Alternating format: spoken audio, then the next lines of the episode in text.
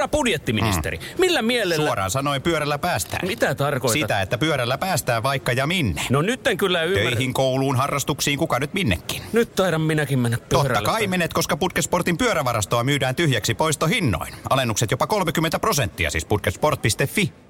Kuuntelet Radio 957 iltapäivää ja me aloitammekin hienosti nyt tämän työviikon ja tämän lähetyksen.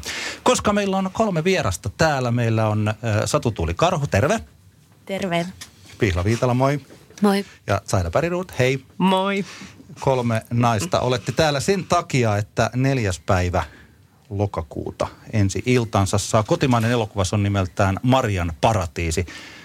Saida ohjaaja, minkälainen elokuva tämä on? Meistä äh, tuota, miten mä tässä nopeasti lasken, 25 prosenttia ei ole nähnyt sitä leffaa, eli minä. ja varmaan kuulijoista ei ole kukaan nähnyt, koska se ei ole vielä ensi illassa. Eli kerro lyhyesti, mistä se kertoo.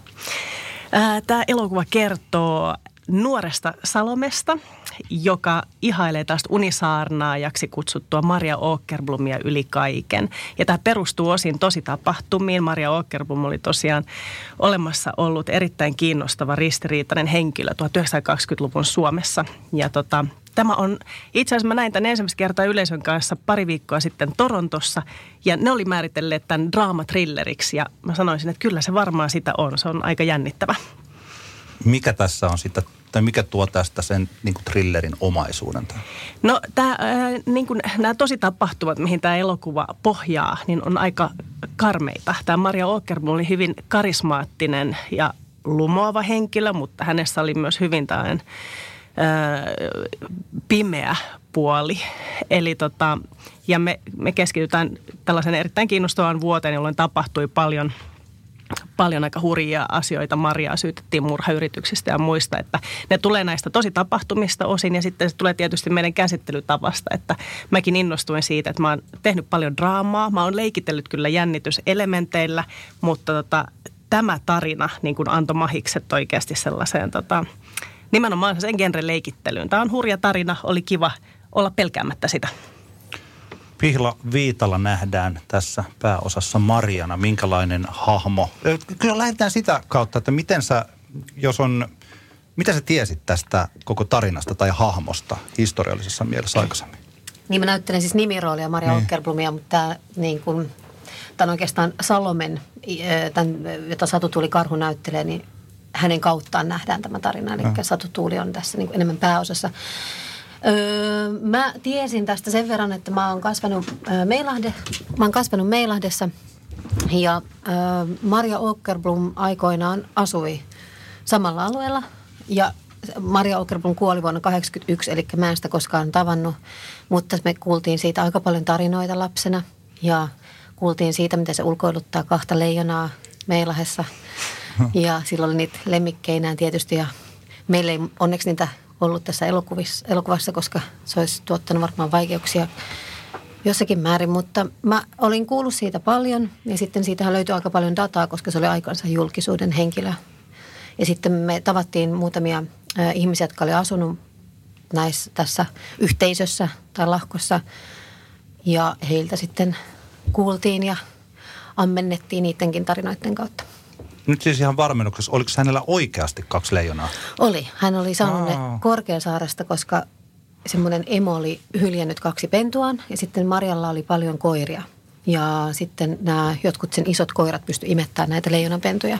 Ja sitten leijonan pennut sitten kasvo vähän isommaksi. Kuulostaa kiehtovalta. mitä, siis okei, okay, menemme asiassa eteenpäin, mutta mitä niille leijonille tapahtui? Tietääkö kukaan? ne jossain vaiheessa vietiin takaisin kyllä Korkeasaareen ja sitten Maria kävi niitä tapaamassa ja sitä kiellettiin menemästä sinne häkkiin, mutta se kuitenkin meni niitä halailee sinne. Tietysti ne, mun mielestä toinen ehkä lopetettiin ja toinen kuoli. Mä en ole tästä nyt ihan varma, mutta toinen ainakin Maria mun mielestä täytti. Että se Joo. oli hänellä kotonaan sitten täytettynä. As you do, niin kuin sanotaan. Salomena nähdään siis Satu tuli karhu. karhu. Mm, tuota, tämä oli tämä Unisaar. Mikä on Unisaarnaaja? Kuka osaa vastata parhaiten? Voitte puhua ihan Kuka siis... Haluaa?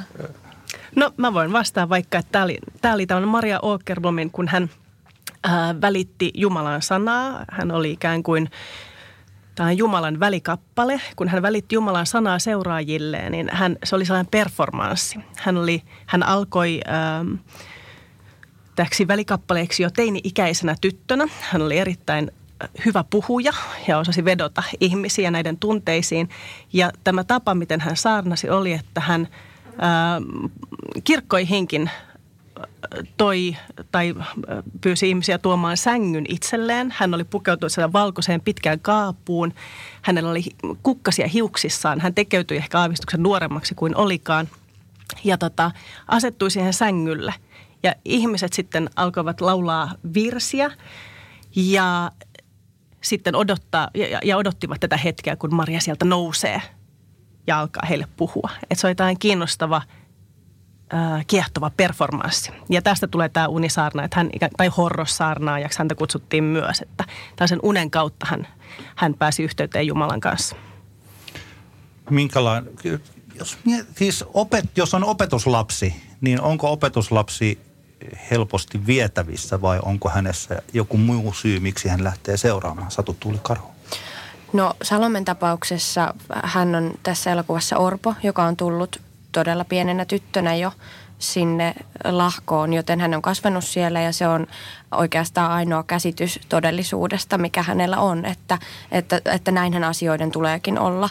Ja, ja hän kokee, että Maria on, Maria on, hän, hän ihailee fanaattisesti Mariaa, että hän on niin kuin hienoin, hienoin ja, ja ihanin henkilö ikinä, joka on elänyt, mutta myöskin kokee ehkä semmoista, että, että Maria on niin kuin äidillinen hahmo hänelle ja, ja sitten tässä elokuvassa Salome ja Maria lähentyvätkin sillä tavalla, että, että Salome pääsee siihen sisäpiiriin, johon hän on halunnutkin päästä.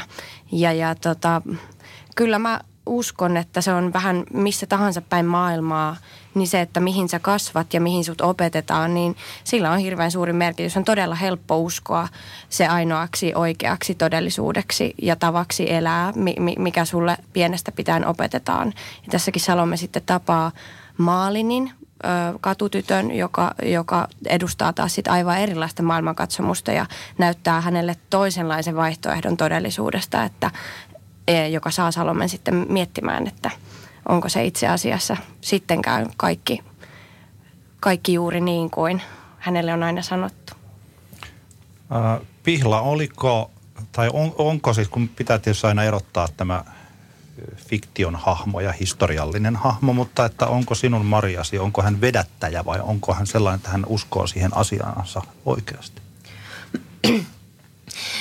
Me ei ehkä päätetty, kun me lähdettiin hakemaan, etsimään Marian hahmoa, niin mitään tämmöistä tiettyä. Öö, me mietittiin, että kuinka tärkeää siitä olisi niin kuin saada mahdollisimman paljon eri puolia esiin. Ja ehkä myöskin se pieni lapsi, mikä Marjassakin asui, että semmoinen tietynlainen rakkauden kaipu, että Maria hallitsi paljon näitä seuraajia myös rakkaudella, niin kuin usein tämmöiset kulttijohtajat tekee. Ja sen oma käsite rakkaudesta oli aika vääristynyt, koska se annettiin pois viisivuotiaana piikomaan toisiin koteihin. Ja se itse ehkä sitten vähän tällainen niin loi sen kuvan siitä rakkaudesta, että se oli aika semmoista yksipuolista, että se paljon paljon sitä itse tarvitsi ja halusi ja kaipasi, eikä sitten ehkä oikealla tavalla osannut sitä takaisin antaa. Mutta että, että me ei lähdetty hakemaan semmoista totaalisesti jotain yhtä, vaan saada siihen mahdollisimman paljon myös semmoisia piirteitä, että siitä tulisi ihminen, koska muuten siitä olisi vaan tullut julma ää, pois työntävä henkilö. Tätä mä rupesin tässä heti kysyttyä niin tuon kysymyksen niin miettimään siis, että onko tämä, kun nyt kun mä en ole nähnyt sitä elokuvaa, että onko tällainen kysymys ylipäänsä niin kuin mitenkään relevantti, koska jos on nyt vaikka jonkin uskonnollisen yhteisön johtaja, niin hänestä nyt heti ruveta heti miettimään, että onko hän paha vai eikö. Onko tässä ylipäänsä tällaista, voiko tämä, kun mä en ole nähnyt tätä elokuvaa, niin onko tässä jotenkin ne haluaisi kysyä siitä, että mihinkä tämä päättyy, vaan että no toi ohjaajat, Saida Päriruut, mm. minkälainen hahmo, onko Marjassa niin kuin pahuutta vai hyvyyttä vai jotakin näiden yhdistelmää? Joo, tämä on Joo, ja nyt mä puhun ehdottomasti meidän fiktion Marjasta, Kyllä. että tämä alkuperäinen Maria Ockerblom, niin hän on äärimmäisen kiehtova ja ristiriitainen hahmo ja on jotenkin tota, oikein, että hän saa säilyttää sen oman mysteerinsä niin kuin, ettei kukas meistä nyt osaisi täysin toista jotenkin selittää ja analysoida, mutta että hänestä on tietysti helppo inspiroitua. Ja mulla on oma teoriani kyllä hänen hahmostaan. Mä uskon, että, että se on ollut valtavan huumaavaa yhtäkkiä saada ihmiset katsomaan sinua ja rakastamaan ja ihailemaan sinua, kun sitä ei ole aikaisemmin niin kuin nuorena tai lapsena saanut, niin yhtäkkiä tämä niin kuin huumaava, että ymmärtää tämän huumaavan vallan, mikä omissa hyppysissä on ja ymmärtää tämän oman lahjansa, niin mä voisin kuvitella, että siihen on myös jollain tavalla ollut itsekin helppo lähteä mukaan. Eli kyllä mä voisin näin sanoa, että meidän fiktiivinen Marjammekin on varmasti uskonut olevansa jotain ylimaallista jonkin aikaa. On, ja pakkohan sen on olla ollut myöskin niin kuin hyvä joillekin ihmisille, koska sillä oli seuraaja loppuun asti. Ja vielä tänäkin päivänä on ihmisiä, jotka ovat asuneet hänen kanssaan ja ovat sitä mieltä, että hän oli vain ultimaalisen hyvä kaikessa ja täysin väärin ymmärretty ja johdattu henkilö. Eli myöskin se valitsi jotain semmoisia ihmisiä, kenelle se oli maailman ihanin ja parhain ja hyvin. Kyllä. varmasti olikin. Ja sitten oli toinen joukko, jotka on ollut eri mieltä. Joo. Jatketaan keskustelua. Kohta meillä siis Radio 957 iltapäivässä vieraina Satu Tuuli Karhu, Pihla Viitala ja Saida Bäriruut. Marian paratiisi-elokuva on ensi illassa neljäs päivä lokakuuta. Elikkäpäs vajaan kahden viikon päästä perjantaina. Saatte päättää, soitetaanko You Tune I Still Haven't Found What I'm Looking For vai Popedan kellot lyö. Se, joka ehti ekana, niin saa päättää. Mä YouTube. YouTube. Okei. Okay. Yes. Okei, okay, selkeä. Ja jatketaan sen jälkeen. Kuuntelet Radio 957. Hyvä niin, on maanantai 23. syyskuuta. Tästä eteenpäin viikko ja neljä päivää vai viisi päivää. On neljäs päivä lokakuuta. Ja tällöin ensi iltansa saa Marian Paratiisi, tosi tapahtumien inspiroiva elokuva. Sen on ohjannut Saida Bäriruut, joka meillä on täällä vieraana, niin kuin myös elokuvassa esiintyvät Satu Tuuli Karhu ja Pihla Viitala. Terve vielä kaikille. Moi. Hei. Tämä tosi tapahtumien inspiroima, kuinka paljon tässä oli siis, kuinka paljon on totta ja kuinka paljon on sitten siihen en tiedä, onko se sitten tarua vai mm. onko se siihen toteen perustuvaa, mikä ei välttämättä ole ihan just niin tapahtunut? No kyllä toi Åkerblomin eloku- äh, elokuva kun elämä on niin äh, hurjan kiinnostava ja tapahtuman rikas. Meillä oli suorastaan vaikeuksia valita sitä pätkää, mistä me halutaan kertoa.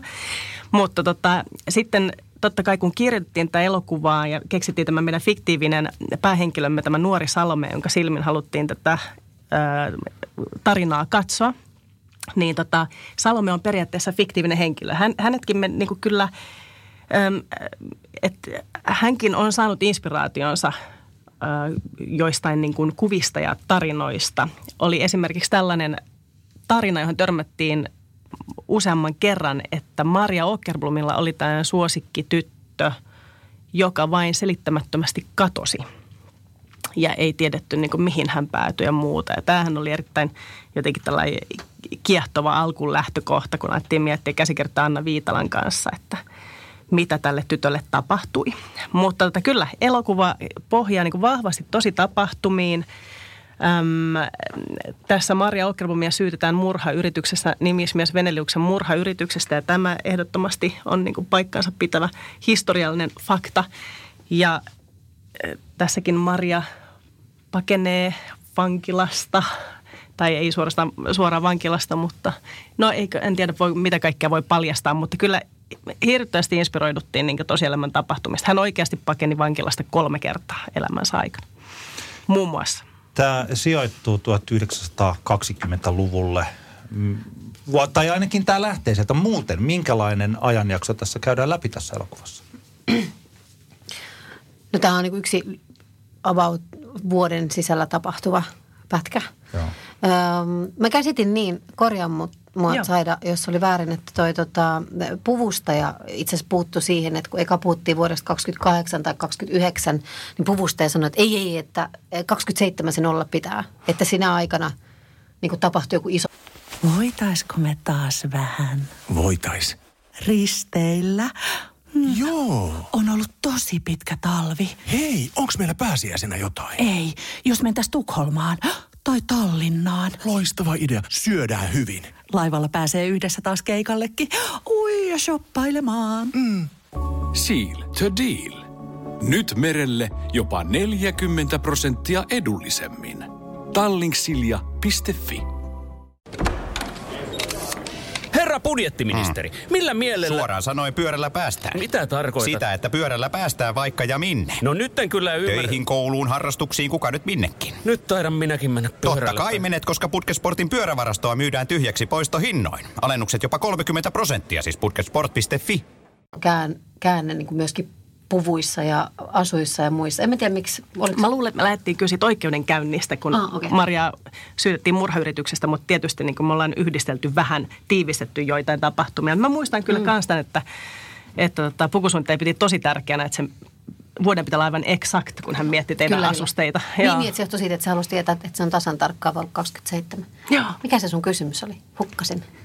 Tota, En mä muista. en minä en muista. muista mun kysymyksiä. Sijoittui siihen yhteen vuoteen. Niin. Vai oliko se jopa, että aika silleen muutaman kuukauden sisään niin kuin yhteen kesään? Periaatteessa kyllä. Mm, joo. Joo. Tämä äh, tota, prosyyri, joka minulle annettiin, ja tämä on se kuva. Onko tämä on käytännössä siis elokuvan se juliste, mikä on tässä, tämä on nähnyt myös Joo. tuolla internetissä, niin tämä on aika hätkähdyttävä. Eli äh, tässä on Maria itse erittäin tyylikkäänä katse kameraan todella itsetietoisesti, tai ainakin lähes kameraan, ja hänellä on siinä paljon tota, virkapukuisia poliiseja ympärillä. Miksi juuri tällainen kuva? Silloin myös käsiraudat siinä kuvassa, mikä ei ehkä ihan heti ei näy, näykään, joo, mutta joo. Tässä on on jotenkin niin värikäs, että tässä tapahtuu paljon. Joo. Uh, miksi tällainen kuva? Niin, mit, miksi, juuri, ohjaaja. joo, miksi juuri tällainen valittiin? Ähm, no, tässä kohtauksessa Maria viedään tosiaan oikeuteen. Häntä syytetään nimismies Veneliuksen murhayrityksestä. Ja tota, mä pidän tuosta kuvasta tosi paljon, koska siinä näkyy jotenkin, että tuo Marian voima, että tuollaisessakin tilanteessa, niin hän uskoo täysin itseensä ja, ja on voiton varma. Mä, joo, ja sitten mä pidän tuosta stilkuvasta muutenkin, siinä on hyvää energiaa, niin siksi valittiin se julistekuvaksi. Mä tykkään tuosta ketusta. Joo. Nyt kun en ole nähnyt elokuvaa, niin en tiedä sen kohtauksista, mutta jos tässä tosiaan lähtökohtana on se, että Pihla Viitala esittää Mariaa ö, ja sitten Satu Tuulikarhu, sä esität Salome, Salomea, jossa on sitten tällainen aika vahva valtasuhde, jos toinen on johtaja ja toinen on sitten tämä opetuslapsi tai seuraaja. Niin miten te keskenänne haitte tällaista niin kuin näyttelijöinä sellaista vuorovaikutusta? Se tuli todella helposti. Tämä käsikirjoitus oli tosi hieno ja Zaidan ohjaajana ihanan keskusteleva, että me paljon puhuttiin ja harjoiteltiin myös yhdessä. Ja ennen kuvauksia jo meillä oli tällainen näyt- näyttelijän työn tekniikan, semmoisen kuin Chekhov-tekniikka, niin semmoinen työpaja pari päivää ja keskusteltiin hirveästi nimenomaan siitä dynamiikasta ja että minkälainen hahmo Salome on ja, ja mitä hän Marjalta haluaa. Ja hän on jotenkin rakentanut käsityksensä rakkaudesta Marian varaan ja kurottaa koko ajan häntä kohti, niin se oli Pihlan kanssa sitä oli, se tuli tosi helposti. Ja Pihla on upea näyttelijä ja, ja sitä oli ihana vaan hakea ja me löydettiin se hienosti yhdessä. Kiitos samoin. Justiin mut kysyttiin, että mikä on periaatteessa, että kun näytellään isoja ja vaikeita tunteita, niin miten se on mahdollista, niin puhuin siitä, että kun on turvallinen ympäristö ja ne raamit on selkeät, semmoinen temmellyskenttä on selkeä, niin sinne voi lyödä päätään lattia tietämättä, että se ei satu. Niin, ja sitten ennen kaikkea vastanäyttelijät, että meillä oli onneksi myös aika paljon noita koekuvauksia, missä mä koin ne jo semmoisena harjoitusaikana periaatteessa, että, että löydettiin sitä dynamiikkaa ja Mä just sanoin, että me katsottiin harjoitusaikana, katsoin noita nuoria Saaka Sarkola ja Satu tuli karhua, niin opin niiltä ihan hirveästi ja silloin kun ne vaan harjoitteli niiden välisiä kohtauksia. Mikä tämä on tämä Tchekovin metodi? Mä et nopeasti, kun mä oon tällainen nopea internetin käyttäjä. Tekniikka, psykofyysinen näyttelijätyön tekniikka, Kyllä. jossa painotetaan mielikuvituksen ja kehon vapauttamista sekä egon hylkäämistä. Mitä tämä tarkoittaa sillä että selitä sellaiselle, joka ei ole tällaista ikinä nähnyt tai kokenut?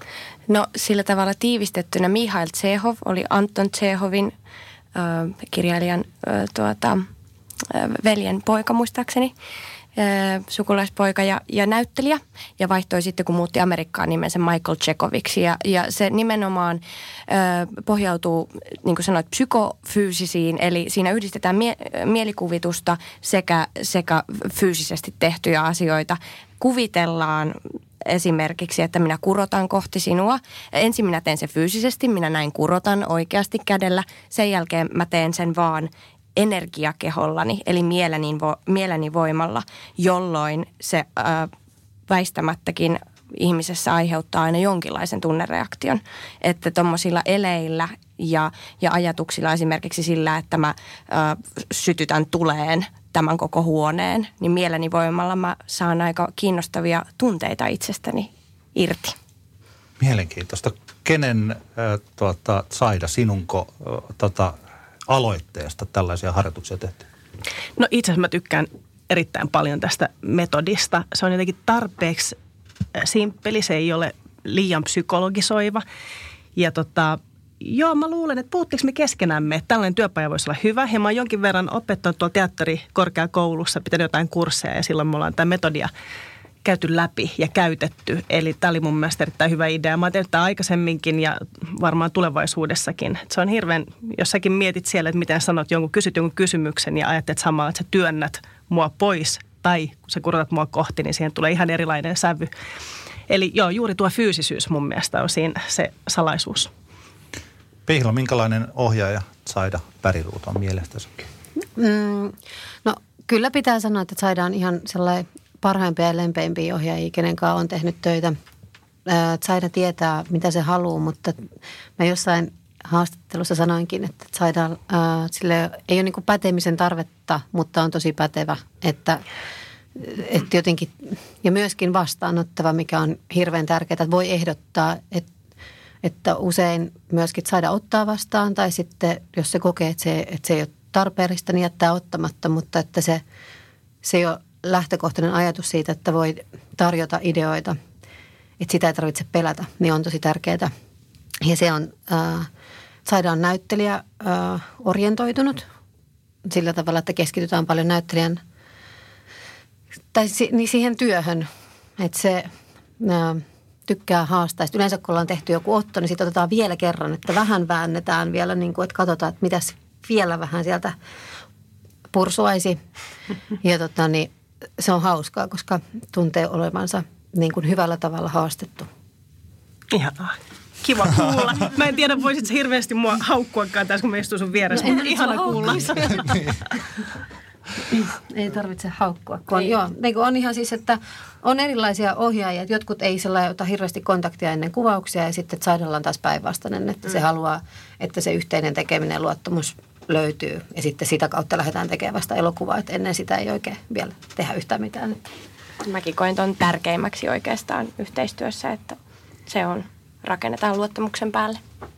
Tosi mielenkiintoinen, koska milloinkahan se oli, kun toi se tota, Aurora sai ensi iltansa, se oli tammikuussa, eli siitä on nyt sitten se joku yhdeksän kuukautta, niin mulla oli Mia Tervo ja Mimosa Villamo oli täällä vieraina ja me keskusteltiin suurin piirtein samasta aiheesta ja he heidän niin kuin he puhuivat oikeastaan suurin piirtein samoilla sanoilla. Vähän oma, ei nyt ihan samalla lailla, mutta niin kuin samantyylisesti. Onko tämmöinen keskusteleva ohjaaminen, tota, mä en tiedä, että mä tulkitsen liikaa, mutta tuntuu, että tietyllä tavalla niin kuin samalla tasolla oleva ohjaaminen nykyään se, millä tavalla asioita tehdään.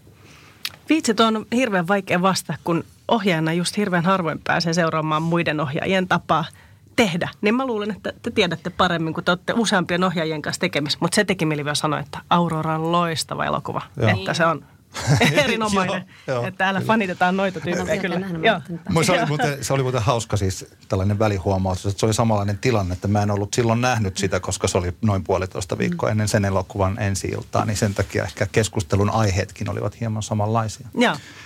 Mutta Mut, niin, Pihla, Pihla, mitä mieltä sä olet siis, siitä, siis että onko, en mä tiedä, tämä oli vähän tällainen yleinen kysymys, että onko Mä kysyn ihan sun omaa mielipidettä. Onko parempi sellainen ohjaaja, joka tuntuu olevan samalla tasolla vai sellainen, joka on se tyyppi, joka on täällä vähän korkeammalla, joka, jos on sen ohjaajan näkemys? No siis usein niin kuin ohjaaja pitääkin vähän sellainen korkeammalla tasolla. Ei sitä, että tarkoittaisi, että se olisi niin kuin ihmisenä arvokkaampi, vaan että silloin kuitenkin niin kuin haluaa ainakin näyttelijänä sellainen, että mä yritän toteuttaa sen ohjaajan visiota ja sitten yhdessä keskustellaan siihen, että miten siihen pääsisi. E- että se ei ole pelkästään se oma visio, että se on loppupeleissä kuitenkin ohjaaja, joka päättää. Niin koska sillä on se auktoriteetti ja mun mielestä sillä ohjaajalla niin pitääkin, että jollakin se, on myöskin turva, se luo turvallisuutta myöskin semmoinen asia, että joku päättää, että ehkä niin kuin lahkoihinkin lähtee helposti, kun ne, että on joku, joka sun puolesta, mutta mä tarkoitan, että äm, kyllä, mutta samaan aikaan se ei, ei saa tarkoittaa sitä, etteikö tota, niin, että sitten on se niin kuin etteikö me sitten ihmisinä, kun me tällä keskusteltaisiin, niin siinäkin siinä pitää sitten niinku olla sellainen, on hyvä pyrkiä olemaan samalla tasolla sekä ohjaajan että näyttelijän, koska sitten menee jotenkin pieleen, jos sellainen niin kuin ilman kuvaustilannetta, niin olisi aina se toinen, jonka, jonka näkemystä yrittäisi täyttää ja pyrkisi saavuttamaan suosion tai niin. jonkun hyväksynnän ehkä, koska mm. kyllä sä tehdessä haluat sitten, kun sä yrität tehdä ja teet sitä, niin sä myös tarvitset sen ohjaajan hyväksynnän siinä vaiheessa, kun siirrytään eteenpäin. Että nyt, meni, nyt mulla on se, mitä mä tarvitsen. Niin, tota, niin s- silloin sen pitää olla vähän pikkasen tuossa. Katsoa vähän tuolla viistosta ylöspäin. Meillä alkaa aika loppua. Teidän piti ehtiä käsittääkseni kello kahden junaan. Niin tuota, mä kysyn kaikilta minun lempikysymykseni, jos tota, Satu saat valita, vastata ensimmäisenä. Mitä sinulle on menestys? Oh, huhu. Äh, onpa vaikea kysymys. Se on paras kysymys, äh, varsinkin luovan työntekijöiltä. Niin, ja se on myös, se on mun mielestä tosi kinkkinen käsite, että mitä on. Paula Vesalalla on hie, hie, hienot lyriikat yhdessä biisissä, mitä se on, että menestyy. Se on hyvä kysymys. Öö, mä oon hirvittävän onnellinen siitä, että mä oon päässyt tekemään esimerkiksi tästä elokuvasta puhuttaessa tämän. Ja tämä on ammatillisesti itselleni ja myös kokemuksena. Ja se, että on saanut tavata nämä ihmiset, tutustua ja saada päästä tekemään heidän kanssa töitä, niin, niin, niin tota, mä pidän siitä tosi suuressa arvossa. ja ja mikä se oli tarkalleen ottaen se sun kysymys? Mitä on, vai, mitä on menestys? Mitä on menestys? Öö, ehkä mä toivoisin, että se olisi sitä omassa utopistisessa maailmassani, että ihminen olisi tyytyväinen siihen, missä on elämässä ja ty- tyytyväinen itsensä ja tasapainossa itsensä kanssa. Mitä Pihla Viitala vastaa samaan kysymykseen? Mm, musta tuntuu, että menestys on niin kuin, sen pitää olla jonkinlainen niin kuin, se on kuin evoluutio. Että siinä pitää tapahtua joku, se on jo, joku kehitys. Ää, toivottavasti kehitys parempaan suuntaan. Ja sitten usein menestys on muille ihmisille jotain muuta kuin mitä se itselleen on. Että mä koen, että menestys on evoluutio. Oh, hienoa, hienoa, hienoa. Mitä Saida sanoo?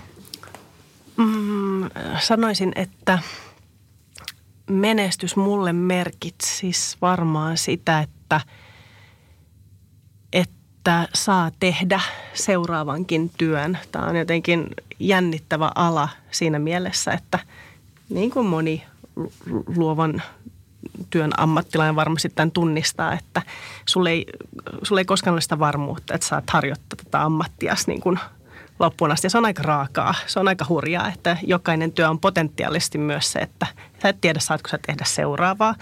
Niin mä luulen, että, että menestys varmaan merkitsisi jotain sellaista, että uskaltaisi luottaa tulevaan. Hienoa. Marian paratiisi elokuva. Tähti on johtava meitä.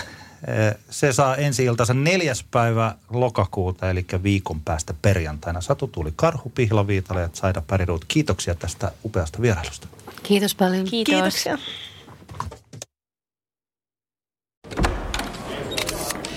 Herra budjettiministeri, millä mielellä... Suoraan sanoen pyörällä päästään. Mitä tarkoitat? Sitä, että pyörällä päästään vaikka ja minne. No nyt en kyllä ymmärrä. Töihin, kouluun, harrastuksiin, kuka nyt minnekin. Nyt taidan minäkin mennä pyörällä. Totta kai menet, koska Putkesportin pyörävarastoa myydään tyhjäksi poistohinnoin. Alennukset jopa 30 prosenttia, siis putkesport.fi.